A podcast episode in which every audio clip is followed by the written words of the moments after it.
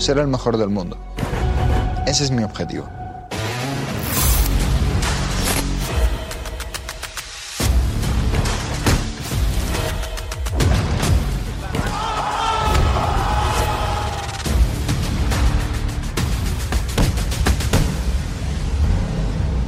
Aún me matas o mueres. No hay más.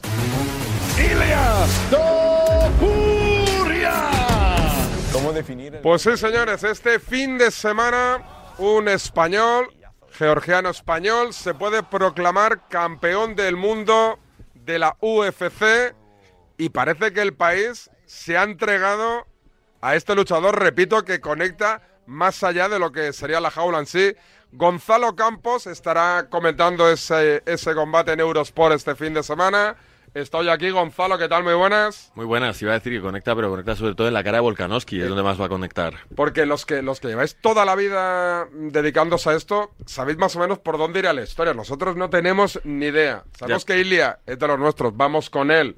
Le vemos muy bueno, pero no- el rival, por ejemplo, no tenemos ni idea si es bueno, si es malo, si es regular, si es un crack, si, no- si nos puede pintar la cara. Pues mira, eh, no quiero que los oyentes tengan miedo a partir de ahora, pero es que Volkanovski es el mejor de la historia de su categoría. Es decir, Ilya se enfrenta directamente contra el más grande. Pero eh, la- ¿esta categoría es la de Ilia también o ha tenido que perder o ganar peso para pelear en esta categoría? Esta es la categoría de Ilya, la del peso pluma, la de los 65,7 kilos, 66 kilos, son 145 libras ahí en los Estados Unidos. Y como te digo, Volkanovski es que es perfecto en todo lo que hace, pero pensamos que Ilya lo es más. Volkanovski ha ganado a José Aldo, que era la gran estrella antes de que Conor McGregor le humillase, ha ganado varias veces a Max Holloway. Es decir, no es un campeonato que va a pelear Ilya contra alguien que es peor, no, pelea contra el más grande de la historia de su categoría. Eh, Si dejáramos las banderas al margen y te preguntase, y pon que los dos son holandeses. ¿quién crees que ganaría ese combate? Te voy a ser sincero, al campeón siempre hay que respetarle. Entonces, eh, una persona que ha defendido su título cinco o seis veces, que, que ha hecho las guerras que ha hecho, siempre va a ser favorito contra alguien que viene de abajo. Yo te digo que, aun sin la bandera, pienso que Iliato Puria viene con la historia en la que ese tipo de campeones suelen eh, perder el título. ¿Por qué? Porque viene alguien con mucho más hambre. Volkanovski ha tenido ciertos tropiezos en una categoría superior, con la que se ha enfrentado Islam Makachev, que es el primo hermano de Javi Nurmagomedov habría que tener en cuenta al campeón, pero yo creo que la historia que vamos a vivir es la del aspirante. Eh, ahora te pregunto por la pelea en sí. eh, el combate lo da Eurosport, pero vamos a dejar claro que hay que eh, abonarse a la plataforma ¿no? Digital de Eurosport. Yo tengo Eurosport en casa, pero yo no lo voy a ver si no pago. Exacto, exacto. Tienes que tener la aplicación de Eurosport, te tienes que registrar, es decir, no la aplicación que tienes en Movistar, que tienes en La que Dazón, tengo yo. No, no, no, esa no. La que, Hay- la que me viene por la patilla. O sea, yo pago y, y como que te, te, te regalan este Eurosport, Hombre, pero y en te- la tele. Y te regalan dos canales increíbles de deportes Ya, y lo disfrutas, pero, Pero, no me regaláis el combate de Tupuria, que es lo no, que no, quiero pero, ver yo. pero es que por 7 euritos, que Por es eso, lo que por cuesta, eso. tienes un mes entero de Eurosport, incluido el combate Iliato Puria, pero tienes ahí el ciclismo, tienes ahí el mejor tenis, tienes el snooker, tienes un montón de cosas, la League Por ejemplo. Si yo soy eh, abonado, no, los siguientes Eurosport por el tenis, también te lo digo. Yo Por por, el tenis lo tengo todo abonado. Pero, eh, ¿quiénes vais, vais a estar en la, en la retransmisión? Bueno, haremos una semana especial, es decir, desde ya tenemos todas las noches contenido sobre Iliato Puria, luego tendremos el programa en directo del club para hacer la previa, en la que tenemos un equipo magnífico, y luego en la retransmisión estará eh, la narración, eh, la voz de la sabiduría, Jorge Lera, y estaremos... eh. Hombre, que sí mito. Y estaremos de comentarista César Alonso y un servidor. ¿A qué hora es eh, el evento? Porque la gente en esto no tenemos muy claro. Sabemos a qué hora empieza, pero no a qué hora pelea ni a qué hora acaba. No, no, yo, eh, aparte, o sea, en todas las peleas de Iliato Puria, todas las peleas grandes, fíjate, dejo un story, dejo un tweet fijado, lo pongo por todos lados porque sé que voy a recibir, no te exagero, 300 peticiones de a qué hora es, dónde lo puedo ver, oye tal.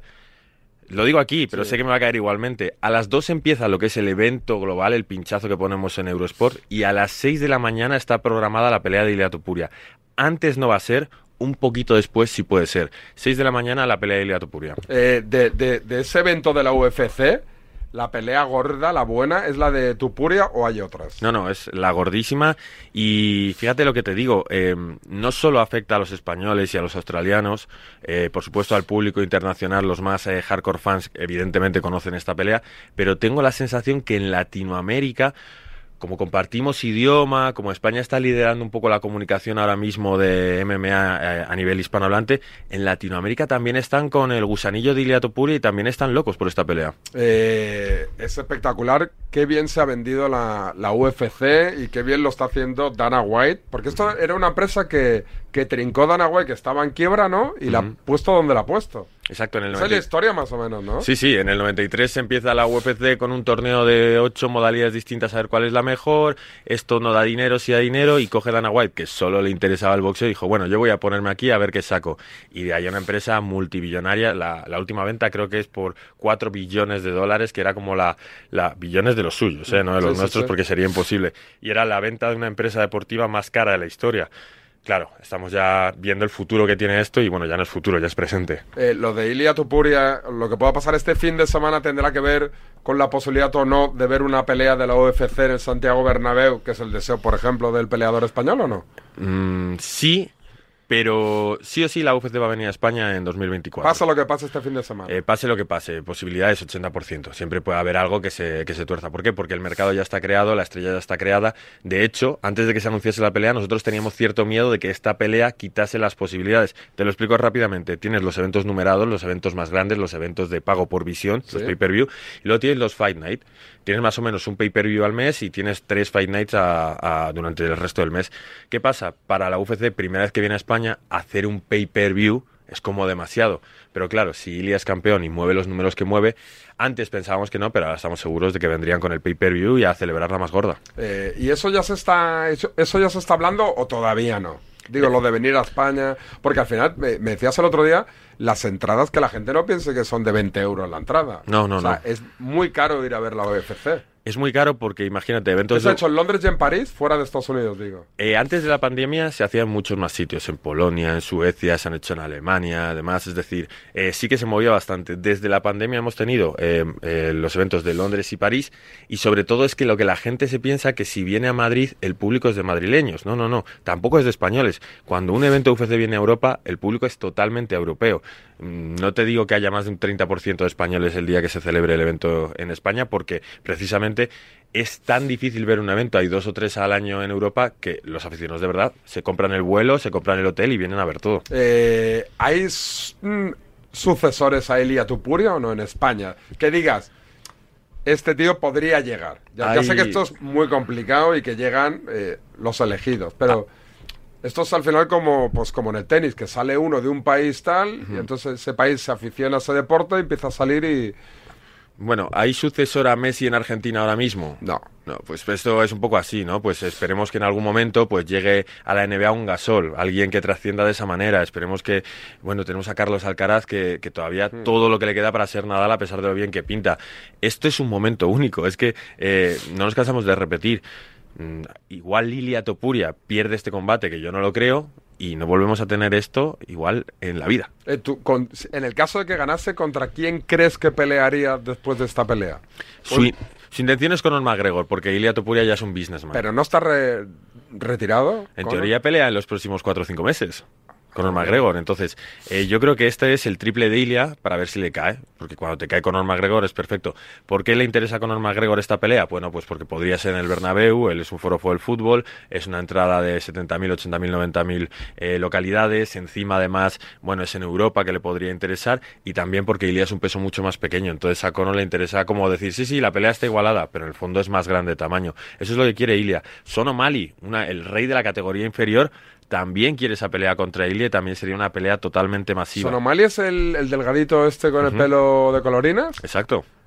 Ah, y ese- ya ese- te lo vas conociendo, No, David. Sí, porque por los típicos highlights. eh, este, este es bueno o no, porque yo al principio le veía de pinte y decían, este tío no puede ganar a nadie. Es el típico al que todo el mundo subestima, pero ahí está, campeón. Y para ser campeón en la UFC no tienes que hacer una pelea Y con es de la suerte. misma categoría que Ilia. Es este. una categoría inferior, es el campeón de la categoría inferior. Entonces Sonomali ha dicho, yo quiero ser doble campeón y a Ilia le voy a ganar si es campeón. Entonces esa pelea para mí tendría sentido. Pero luego hay una lista de aspirantes de su peso, como puede ser Jair Rodríguez, Brian Ortega, más Holloway, que en teoría en algún momento tendrán que batirse el cobre con él. Es espectacular, es espectacular. Eh, ¿Cómo es Ilia? Tú le conoces desde hace mucho tiempo. Sí, sí. eh, ¿Ha cambiado o no mucho? Ha cambiado porque ha evolucionado como tiene que ser las cosas. Evidentemente no eres lo mismo cuando estás soñando, soñando y soñando que cuando estás viviendo el sueño. E sobre todo es profesional. A mí lo que más me sorprendió cuando le conocí es que el chaval con 19 años estaba entrenando como si estuviese preparándose para el campeonato de la UFC, entrenando 18 veces a la semana, cuidando exactamente lo que comía, haciendo ejercicios específicos para cada cosa y es sobre todo muy profesional y se anticipa siempre a lo que va a pasar. ¿Por qué vas a estar entrenando a un nivel si al nivel que quieres llegar vas a tener que entrenar a, en estas condiciones tan duras.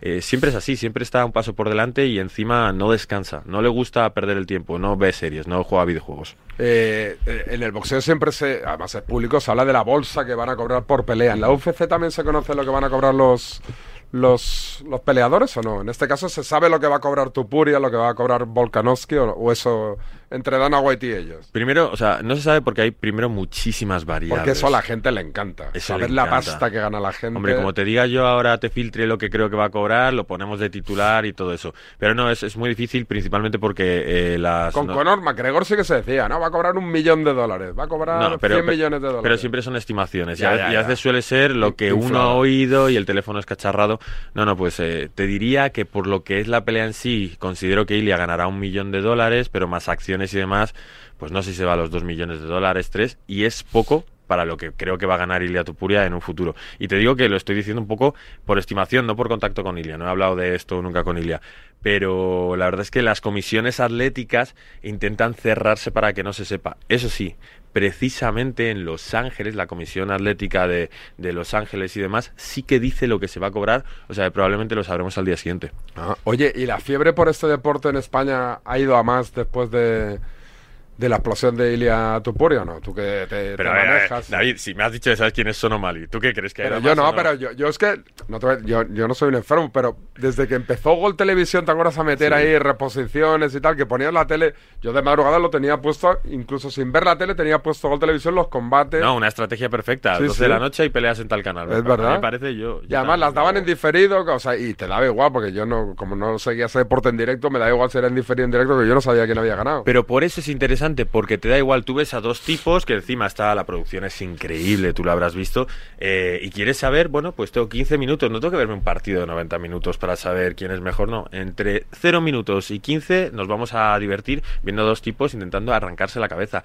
Creo que es un, deporte que llama muchísimo la atención y que da igual lo que veas, siempre puede ser entretenido, tanto si es una pelea de tercer nivel como si es una pelea de campeonato. Ahora, aguántame un segundito que ahora te despido y me recuerdas otra vez el horario, que tengo que hacer una pausa, ¿no, Luis? Dale, dale. Yeah, yeah.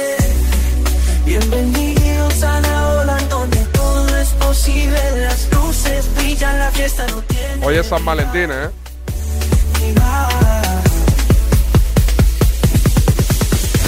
Carlos, José Antonio, Pepe y Sebastián. Todos entran en la cuenta de Instagram. El calor sube, la pasión arde. Bienvenidos a Naboland, es la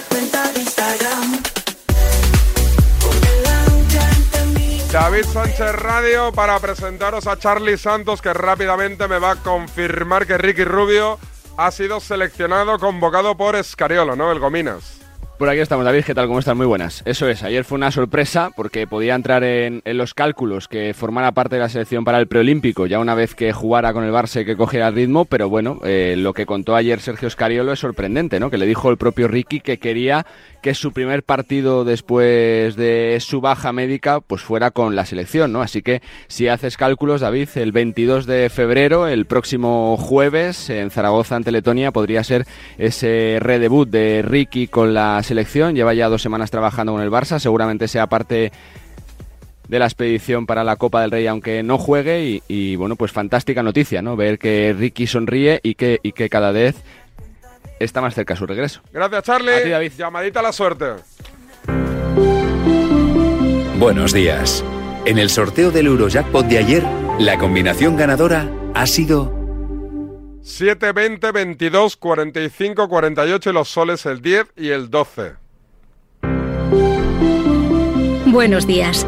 En los tres sorteos del triplex de la 11 de ayer, los números premiados han sido 536, 481 y 917. Hoy, como cada día, hay un vendedor muy cerca de ti repartiendo ilusión. disfruta del día. Y ya sabes, a todos los que jugáis a la 11, bien jugado.